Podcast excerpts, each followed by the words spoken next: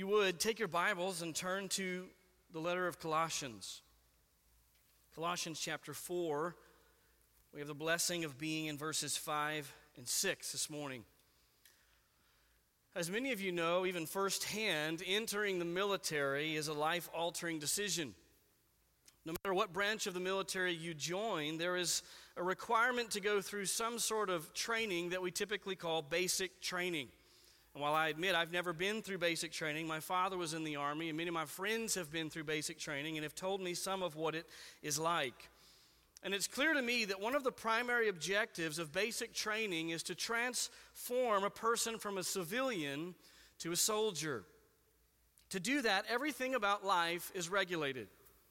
When you sleep, where you sleep, what you eat, how long you have to eat it, your activities you'll be doing during the day your contact with the outside world, even the way you cut your hair, the way that you dress, everything is regulated by the military. And most who have gone through basic training describe it as a, a, stressful time. We would assume it would be physically demanding, but they also describe it as being mentally stressful and difficult. But the end result, if you pass basic training, is this sense of not only accomplishment, but of belonging. You are now part of something bigger than yourself. You are in the club, so to speak. And this military club comes with its own costume, its own lingo, its own hierarchy, and even way of thinking. From now on, for you, people fall into two categories they are either military or civilian. And what I've found in talking to friends who have spent many years in the military is that after retirement, the adjustment back to civilian life can be a bumpy ride, particularly if they spent any significant time in active combat. The way of living life on the battlefield, as you can imagine, is much different than our ordinary civilian lifestyle. Some of them come back and they find it difficult to relate to civilians, and some of them, if they're honest, find out they don't really even like civilians all that much. They, they view them as out of touch with the rest of the world, not really understanding things as they are. And I think we can all understand how that mentality can be tempting for someone who has spent their entire career in a military environment.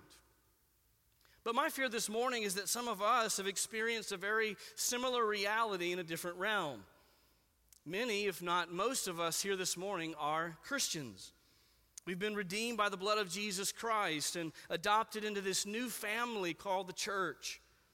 In our case, conversion to Christianity involves much more than just deciding that we will identify with a new group of people. To be a true Christian means that God Himself has done a transforming work in our hearts, and we literally are not the same people we used to be. We don't talk the same way. We don't think the same way. We, we have new hobbies, new friends, and new life priorities.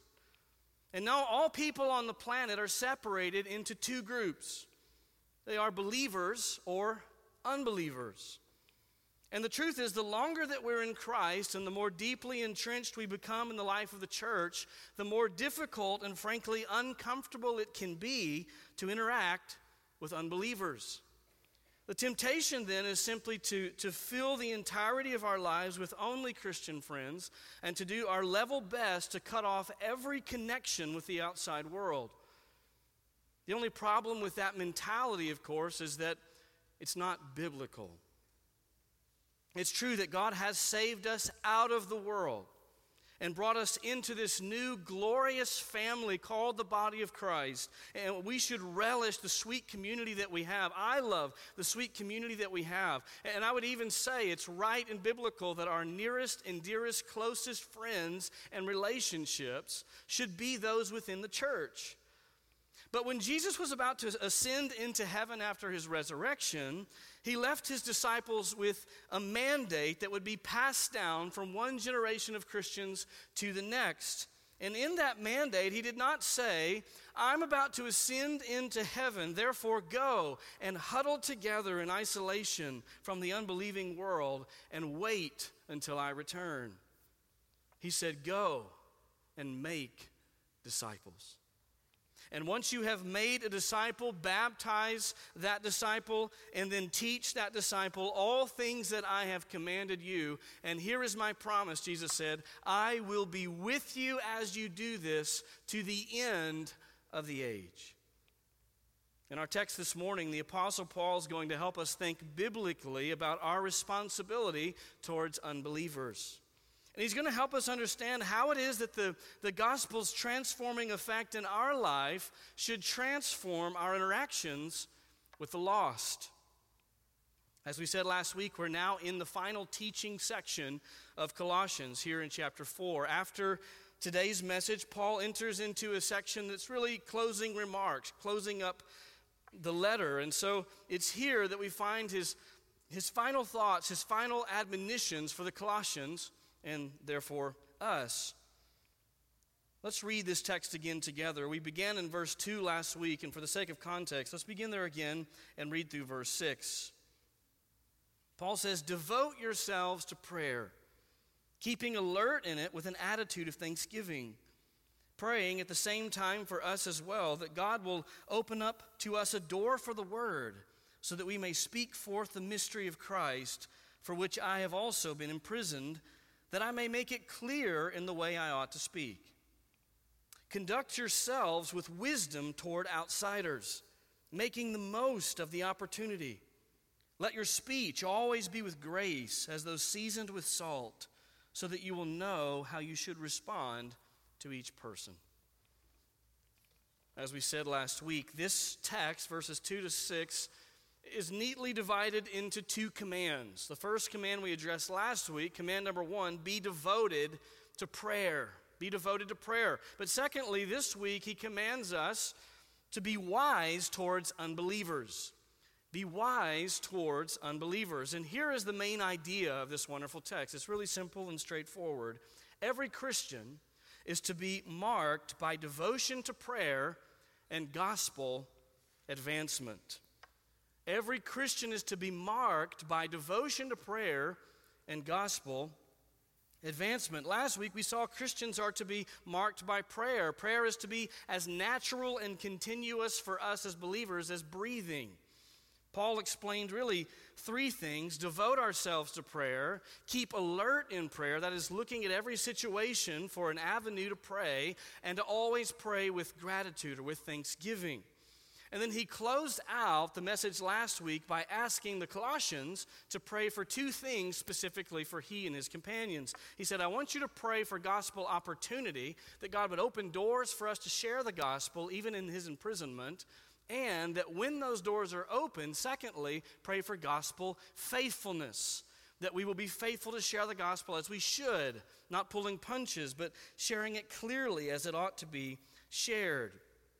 And it's important for us to understand this morning as we enter into verses 5 and 6 that Paul still has this issue of evangelism on the brain. We're still in the same mental flow discussing evangelism, only now he's going to turn the tables from discussing evangelism in his life and ministry to ours. That brings us into verse 5 and this second command to be wise towards unbelievers. Let's look together again at verse 5. It begins Conduct yourselves with wisdom. Conduct yourselves with wisdom. The command, here's the word conduct. Uh, the only issue is that that's not the actual word that Paul uses. It gets at the meaning of the word, but the real word that Paul uses is the word walk. It's one of his favorite words when he's talking about our life. So we could say, walk with wisdom. That is, the course of your life should be done with wisdom. And it is a present tense command, as we've said before, which is continuous action. We are to be continually walking, living, or as the NAS has it, conducting our lives with wisdom. But also, the word order is, is different in the Greek text, specifically to emphasize uh, not just the command, but the, what's modifying the command that word wisdom. Here's a literal translation of, of the order of the Greek text. He says, In wisdom, walk towards those outside. In wisdom, walk toward those outside. Walk, then, obviously, is our, our, pattern of life and it's to be continuous, but, but it's to be bound or, or filled with or defined by wisdom. Now, if wisdom is the, the overarching idea, if it's the main thing that Paul wants us to get here, then we have to obviously understand what he means by the word wisdom.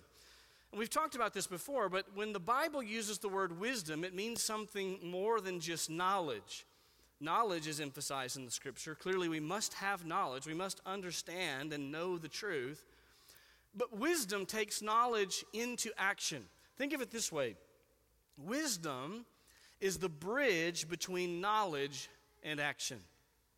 It's the bridge between knowledge and action. That is to say, a wise person, according to the scriptures, not only knows the truth, but has become skilled at applying that truth to life situations. That's wisdom. Wisdom is knowledge lived out. Knowledge, of course, is essential. If we don't have it, then we won't even know what we're supposed to do. But wisdom is equally essential because it ensures that knowledge becomes practical, that we live it out, that our feet follow the way of truth. Paul's already emphasized this view of wisdom back all the way in chapter 1 of Colossians when, when he told us what he was praying for the Colossians. Listen to this Colossians 1, verses 9 and 10. He says, For this reason also, since the day we heard of it, we've not ceased to pray for you and to ask that you may be filled with the knowledge of his will in all spiritual wisdom and understanding, so that you will walk in a manner worthy of the Lord. You see that? He says, uh, We're praying that you'll be filled with wisdom so that, uh, that, that it will result in you walking in a manner worthy of the Lord. So, wisdom then is, is given by God, and we can grow in wisdom as we mature in our faith. But the wisdom that Paul has in mind here is not just wisdom broadly speaking. He has a very defined and narrow focus in these verses. When he says, I want you to walk continuously in wisdom, he has one group of people in mind uh, towards whom we should walk in wisdom. He says, toward outsiders toward outsiders. Conduct yourselves with wisdom toward outsiders. As we said earlier, Christians uh, have a mentality, a biblical mentality, of, of seeing people in one of two categories. You're either a believer or an unbeliever. That's biblical. That's how Paul explains that he sees the world here in this text. He calls them outsiders. That is a, a common uh, way that Paul refers to unbelievers. We see it in a couple of different places. In the context of discussing church discipline, he brings it up in 1 Corinthians chapter 5, and he says in verse 12, For what have I to do with judging outsiders, it's unbelievers outside the church? Do you not judge those who are within the church? But those who are outside, God judges. Remove the wicked man from among yourselves. So, we, church discipline is a process which we, we do judge those within the church and set them outside if, if they are unrepentant. But he says unbelievers are outside the church, and God is the one who will ultimately judge them.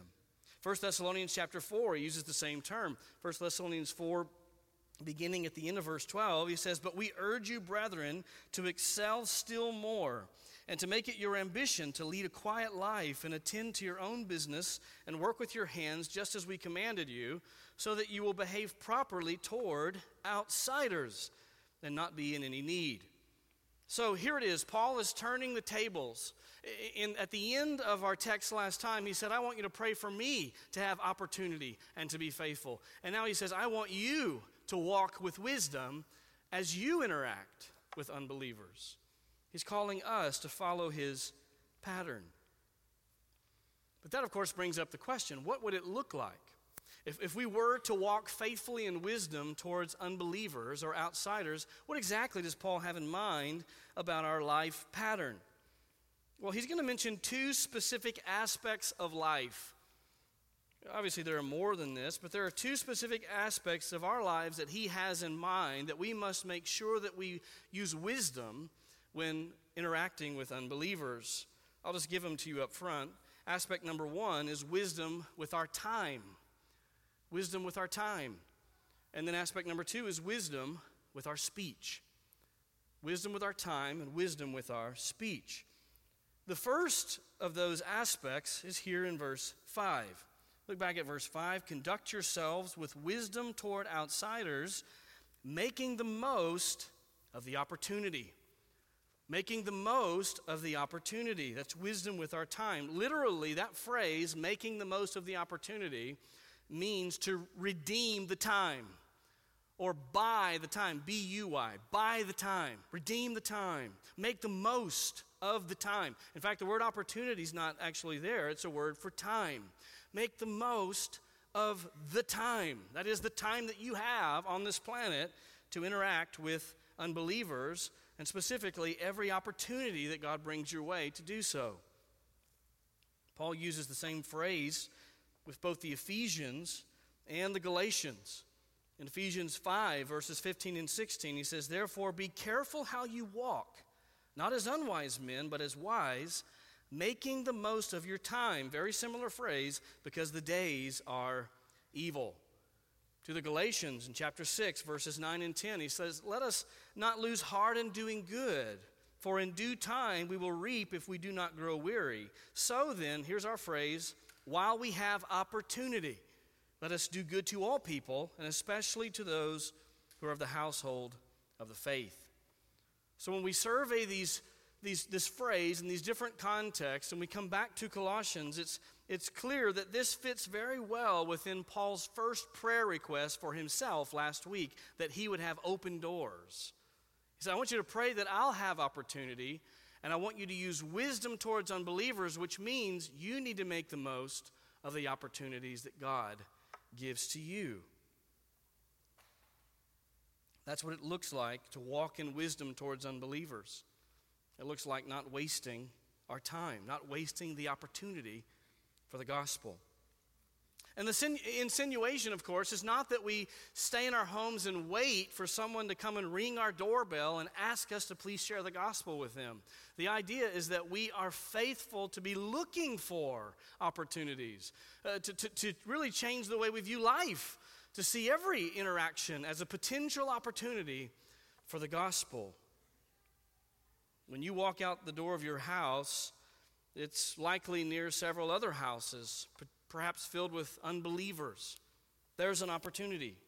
When you sit down to get your haircut, for those of us that still have some, when you're flying on a, on a plane, when you take your kids to the park, when you go to work, when you stand in line at the grocery store, you're looking at a, a, a harvest field that's ripe and ready for evangelism. And just remember the context that Paul is in and what he said last week. He told the Philippians, Look, my imprisonment has actually turned out for the, the betterment of the gospel. The gospel is going forth with, with more passion, and more people are sharing because of my imprisonment. So he even saw that situation as an opportunity. How much more then do we live surrounded by gospel opportunity in, in a country that still happens to be the freest nation on the planet? I couldn't help but being convicted this last week as I was thinking of the fact that we have brothers and sisters in Christ in Afghanistan who are huddling in their homes hiding because if they're found out, they'll be killed for their faith. And yet, all too often, we here in our free country hide in our homes because we're tired or busy or just honestly afraid that if we happen to share with our neighbors, they might think we're weird or they might look at us funny. So we just stay in the house. Paul's reminding us that as Christians, we are recipients of a commission a commission from the Lord Jesus Christ to go and make disciples. And that commission then should be the lens through which we view life. It is true that we are to live real human lives. You're to get up and go to school or go to work, provide for your family, save for retirement, educate your children, take them to soccer games, enjoy appropriate forms of entertainment, take vacations, do all of those things through this lens. Go and make disciples. It affects all of that, every aspect of our life. In fact, let's just read the Great Commission again. I don't think we can ever read it too many times. Matthew 28, verses 18 to 20. And Jesus came up and spoke to them, saying, All authority has been given to me in heaven and on earth. Go, therefore, and make disciples of all the nations baptizing them in the name of the Father and the Son and the Holy Spirit, teaching them to observe all that I commanded you. And lo, I am with you always, even to the end of the age. Now, most commentators believe, as I do, that that group there that was standing there listening to this commission is, is beyond just the 11 remaining apostles, and it includes a group called the 500. This is a group that Peter refers to, or that Paul refers to, rather, in 1 Corinthians chapter 15. This is a large group of followers that are there witnessing this message from Jesus just before he ascends into heaven. And that's important for us to, to remember because this is not a commission that was just given to the apostles so that when they died, the commission ended with them. The idea is that all of my disciples are to be disciple makers. And of course, when we say that, we know that God is the one that saves, but it's Jesus himself who says, Go therefore and make disciples. We must be faithful to preach the gospel so that God can work through the gospel as the means through which he saves his people. And the crowd that day included people that Jesus knew were not apostles and would not go on to be pastors or elders or deacons, though some of them would be set apart to do those roles. He knew that it was just regular people by and large that had real jobs and real families. And he wasn't saying, all of you quit your employment and do this. He was saying, some of you will be set apart to do that, but all of you in your sphere of life go and make disciples. Therefore, as we think about our lives, making the most of opportunity means that we need to be planning to find intentional ways to facilitate and even create opportunities within our normal sphere of life that God's put us in for the sake of the gospel. It means we're going to have to be intentional, we're going to have to be thoughtful and prayerful about evangelism. It means we're going to have to look at our perspective and say, am, am I looking for great commission opportunities in all of the relationships and organizations and activities that I'm involved in?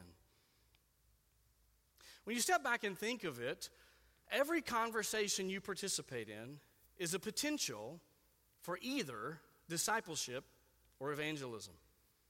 Pastor Rocky at Countryside used to say that all the time really, you're either talking to a believer and therefore you have an opportunity perhaps to encourage them in their faith and discipleship, or you're talking to an unbeliever and you have perhaps an opportunity to share the gospel. But there is always great commission work to be done no matter who you're talking to. Now, that doesn't mean, by the way, that every conversation you have with anyone must always be directly about the gospel or, or systematic theology, but it does mean that evangelism and discipleship should be our overarching goal in our relationships. I may not talk with him about the gospel today, but it's part of my, whatever we're talking about, it becomes part of my plan to get to the point where I can share the gospel with him. That's the idea. In fact, this is the heart behind the, the ministry in our church we call Reach. When we planted the, the church, we wanted to create space in the church calendar to have opportunities in our busy lives to prioritize evangelism. And so we block off the fourth week of every month.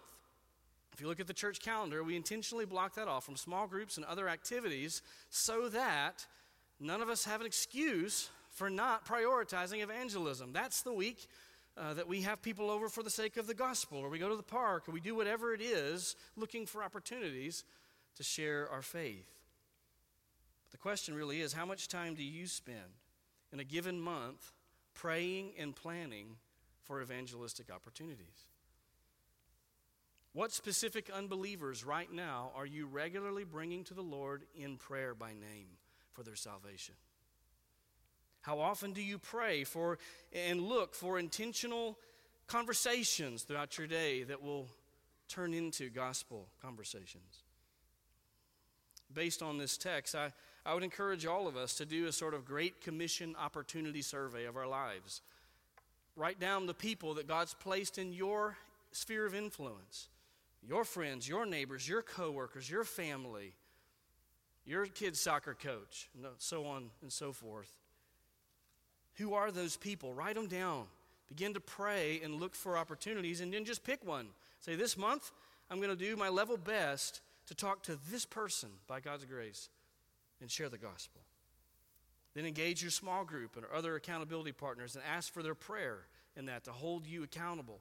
This is what it looks like to live in community together and to, to spur one another on to love and good deeds, to, to bring the gospel to bear on the lives of others, and to do it together collectively as a body of believers.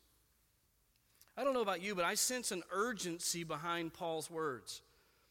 When he says, redeem the time, make the best use of your time for the opportunity of, of the gospel, the idea is because you won't always have that time.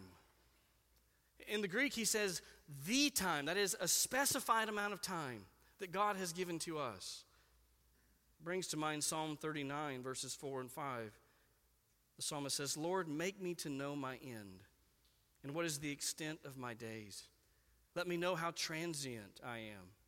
Behold, you have made my days as handbreadths, and my lifetime is nothing in your sight. Surely every man at his best is a mere breath. Life is short. Redeem the time, buy back the time, and use it for Great Commission work. I was reminded this week of the famous and convicting words of C.T. Studd when he said, Only one life will soon be past. Only what's done for Christ will last. May that moniker seep into our hearts. Paul wants us to stir, stir up our motivation. He wants to awaken us from complacency in life and just getting caught in our, our normal routines, good routines, good things that we're a part of, but that can lull us to sleep as to what we're really to be doing here and what this life is all about. And so, in summary, the first key to living with wisdom towards unbelievers, Paul says, is to make the most of every opportunity to use your time well for the sake of the gospel. But there's a second aspect of the way that we're to think about our lives as it relates to relationships with unbelievers. And this comes in verse 6. He says in verse 6, Let your speech always be. We'll stop there. Let your speech always be. This is aspect number two wisdom with our speech. Not only with our time, but with the way we speak. That word there, or the group of words, let your speech, goes back to wisdom. It's modifying wisdom on another way, another example of how we use wisdom towards unbelievers. And it's a good reminder that, as we said before, the gospel transforms our lives, and that means every part of us, including the way we speak. There should be a marked difference between the way a believer speaks and the way an unbeliever speaks, both in the, the content and even in the manner in which speech is conveyed. And the fact that, that he includes the word always here is really instructive for us. Let your speech always be. What is he saying? He, he's saying, just by that little inclusion of the word always, that every single conversation is to be defined by what he's about to give us. That, that is every theological conversation, every gospel conversation, and every conversation that's about anything else. All of it is to be transformed. It should be different than your unbelieving friend, neighbor, family member. Both in the choice of words and the manner of your tone as you speak those words. So when the Christian then joins in the water cooler discussions at, at work or, or wherever else, discussing sports or weather or cultural events, even in that, there should be something different about the way we speak. But the real question is how? In what way should our speech be different from unbelievers? Well, this is where Paul begins to describe our speech. Verse 6 Let your speech always be, he's going to give us two things ultimately, but the first one is with grace. Let your speech always be with grace. Or we could translate it gracious.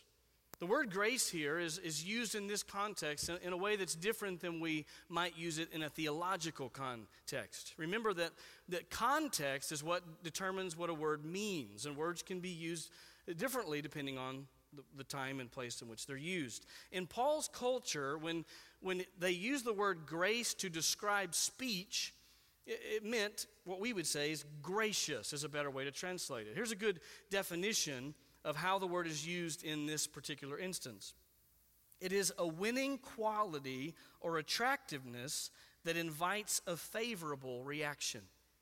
So it could be translated graciousness, attractiveness, charm, or winsomeness. The idea is that the believer's speech is to be attractive, attractive even to the unbeliever. And now, when you think about it, there are several qualities of, of Christian speech that come to mind that should be present and should be attractive. Things like humility, or genuine concern, optimism, kindness, purity in our speech, selflessness, hope in God, love, patience, even reasonableness. These are just some of the examples of, of how the Holy Spirit works on our character to produce the fruit of the Spirit, and that fruit comes pouring out of our mouth in how we speak. When your speech exhibits these kinds of qualities, unbelievers take notice. It stands out, it's different to them, and perhaps for some, even attractive. But Paul goes on to describe us a second way in which our speech is to be transformed that really is a way of expounding upon graciousness. Not only should our, our, words be gracious, but Paul goes on there in verse 6 to say, Let your speech always be with grace, and secondly, as those seasoned with salt. As those seasoned with salt. Now, salt was used for a variety of different purposes in the ancient world.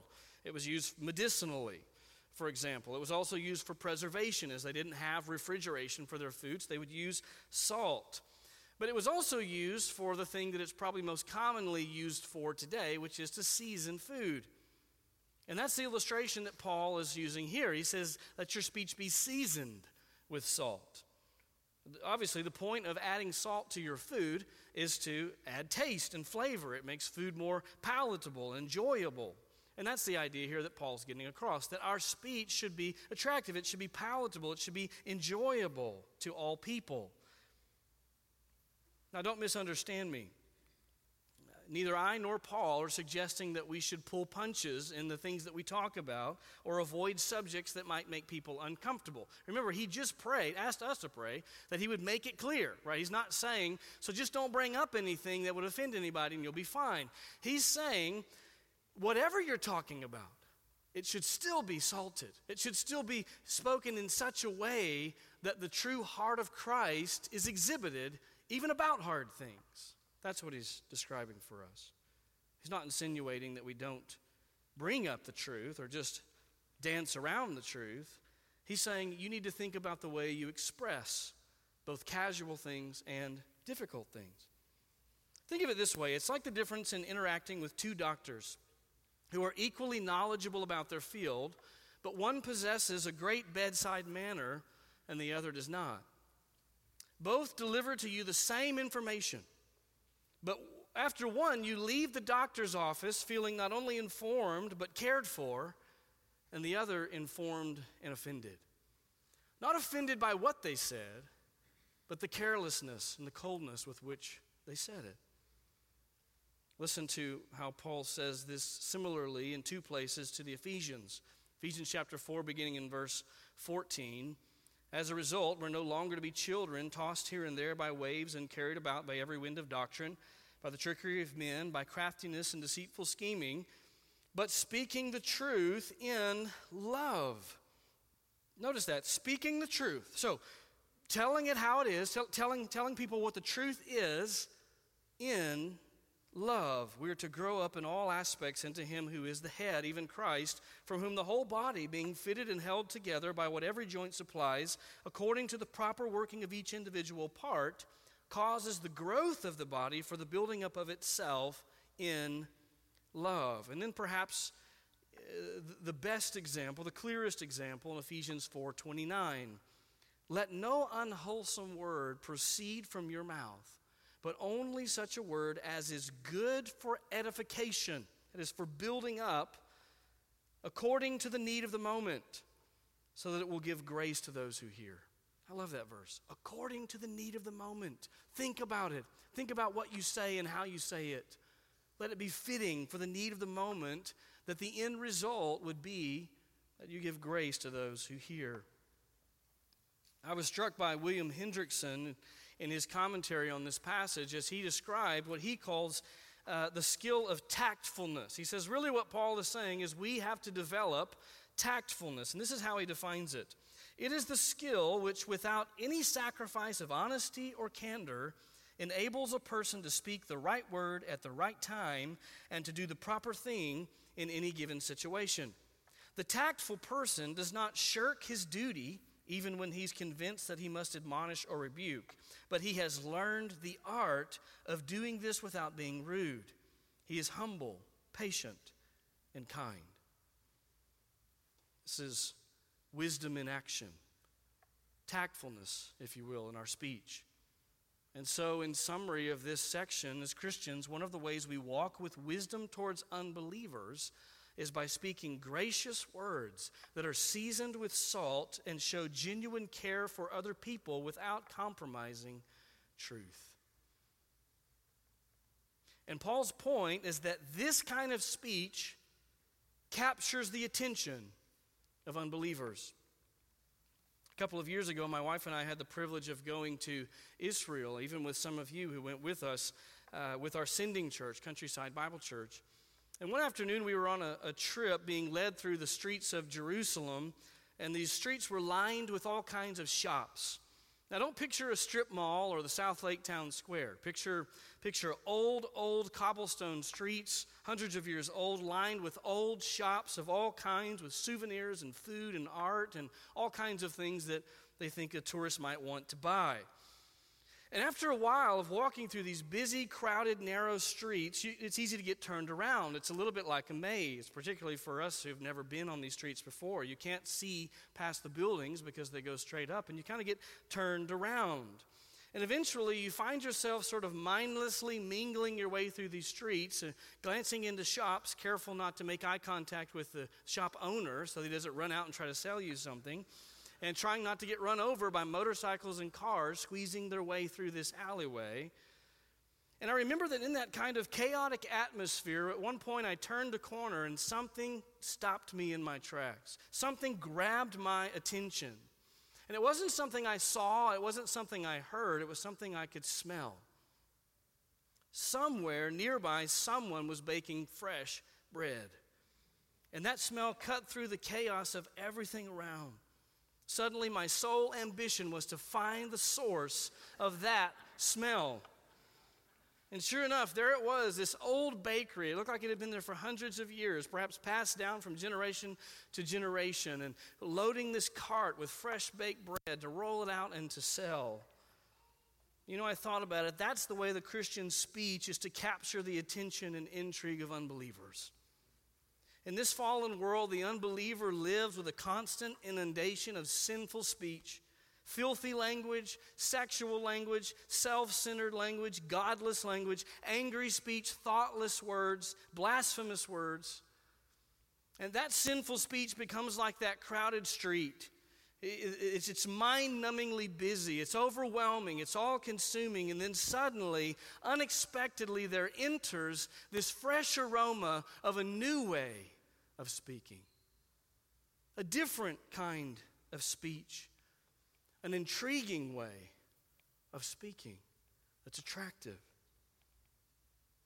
Hendriksen says it this way it's as if the apostle were saying, Behave wisely towards outsiders, always bearing in mind that though few men read the sacred scrolls, all men read you. And that's why Paul closes verse 6 with these words so that you will know how you should respond to each person. So that you will know how you should respond to each person. This last phrase explains the reason that Paul has said that we must be filled with wisdom in our speech because there are going to be questions that arise naturally in conversation, perhaps even about why you are the way you are and why you talk the way you talk. And he says, Be ready that you will know how to respond to each person. Peter says a very similar thing in 1 Peter chapter 3, beginning in verse 13. He says, Who is there to harm you if you prove zealous for what is good? But even if you should suffer for the sake of righteousness, you are blessed. And do not fear their intimidation, and do not be troubled, but sanctify Christ as Lord in your hearts, always being ready to make a defense to everyone who asks you to give an account for the hope that is in you. And listen to this yet with gentleness and reverence. And keep a good conscience, so that in the thing in which you are slandered, those who revile your good behavior in Christ will be put to shame. Part of using wisdom in our speech is understanding that each encounter deserves careful thought, careful consideration in how we are to respond. That's why he says, each one, how you should respond to each one. Paul's painting a picture of a Christian who is involved in the public sphere of life and therefore interacting regularly with unbelievers on a range of different topics and subjects. And in each situation, the Christian must apply wisdom in his or her speech so that he knows how to choose the appropriate words and tone that will have the greatest impact for Christ. James Dunn says it this way The final exhortation explicitly envisages a church in communication with those around it, not cut off in a holy huddle, speaking only the language of Zion to insiders, but engaged in regular conversation with others and in such a way as to allow plenty of opportunity to bear testimony to their faith. Now, I know that each one of us could readily admit that we could share the gospel more, should share the gospel more. I also know that perhaps you're here this morning, and the truth is you, you do want to share the gospel. You have a desire to do that. You see the need to do that. But if, if you're being honest, you feel very nervous to do that, perhaps ill equipped to do that.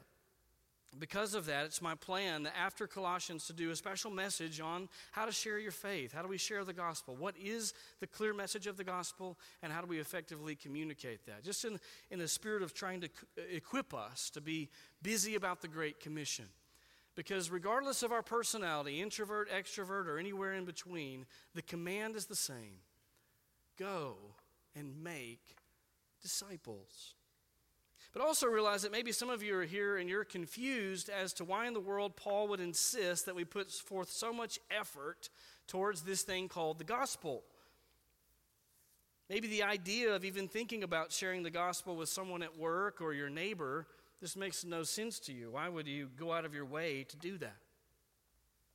If that's the case, then, then let me just ask you to consider a question What is the gospel?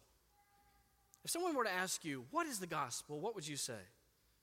Because if it's never occurred to you that the gospel is of such intrinsic value that we should seek to share it with others, then perhaps the honest truth is you've never really understood the gospel. See, the reason that Paul is so consumed with the gospel is because the gospel is the good news about Jesus Christ. It is, in fact, the way that men, the only way that men and women can come to know God. It's the only way that they must come to God and be saved. The Bible says that every one of us have sinned against a holy God. We've broken his law and we are guilty before him. And the Bible says the penalty for that guilt is eternal punishment in hell. That's what, if God gave us justice, if He just gave us what we deserved, that would be our reality forever. But the good news of the gospel is that for all who understand who Jesus is, that Jesus was God in human flesh who lived an actual perfect life and gave that life as a sacrifice on the cross to pay for the sins of those who would believe in him and then rose again from the grave. For those who understand that and believe that with their whole heart are, are willing to turn from their sinful way of living to follow after Jesus Christ, the Bible says you will be saved. Saved from the wrath of God over your sin and instead of hell for all eternity, be adopted into his family and be with him forever.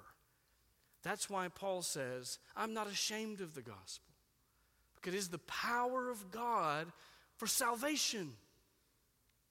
And we shouldn't be ashamed of it either.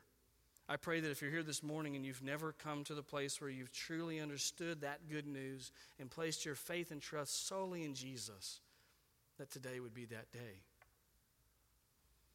But for those of us here in the church who, who are believers, there are some, some important truths from this text that we need to consider as we draw our message to a close. And really, I want to challenge you in, in two areas, and they're the, they're the two areas that Paul has challenged us in this morning. Regarding our relationships with unbelievers, I want to call you to evaluate two things. Number one, evaluate the use of your time. Evaluate the use of your time. If you're honest this morning, how much intentional prayer and thought have you given to share, sharing the gospel? Have you given to sharing the gospel with those in your sphere of influence?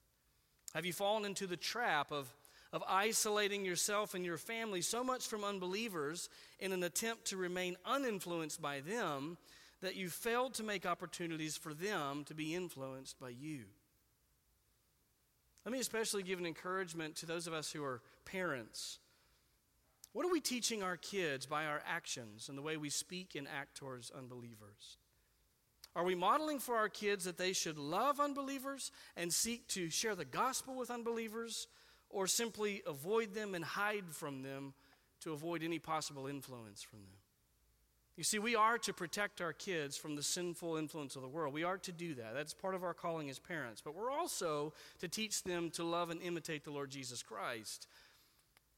And Jesus came to seek and save that which was lost. He came not to be served, but to serve and to give his life as a ransom for many. And so our kids should learn from us that they should be cautious and, and on guard against the sinful influence of the world, but they should also learn that they should run out into the world to seek and save that which was lost. Share the gospel with them. Secondly, evaluate the quality of your speech. Evaluate the quality of your speech. Is your speech as a general pattern gracious? As Paul says, seasoned with salt? Do you reflect a heart that's been transformed by the gospel, both in what you say and the way you say it?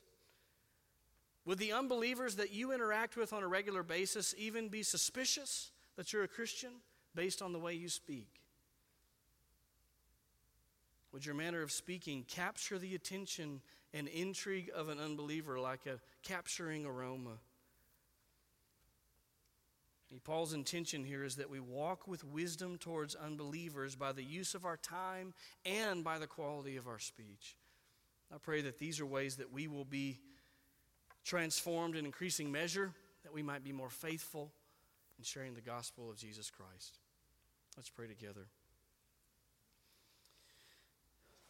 Lord God, these are they're convicting things for us. We we know we never really share the gospel as, as much as we should. We know that we, we fail every day. We need the gospel in our own lives, and also we need to be expressing the truth of the gospel to others, and we pray that you'd help us to be faithful to that end. Thank you for these reminders today. May our time and our speech be dedicated to you for the expansion of your kingdom. Give us boldness, give us clarity, but also give us humility and grace. May there be a balance in which we never forsake the gospel or shortchange the gospel, and yet while we, all, we always express it with true love and genuine care. We ask it in your precious name. Amen.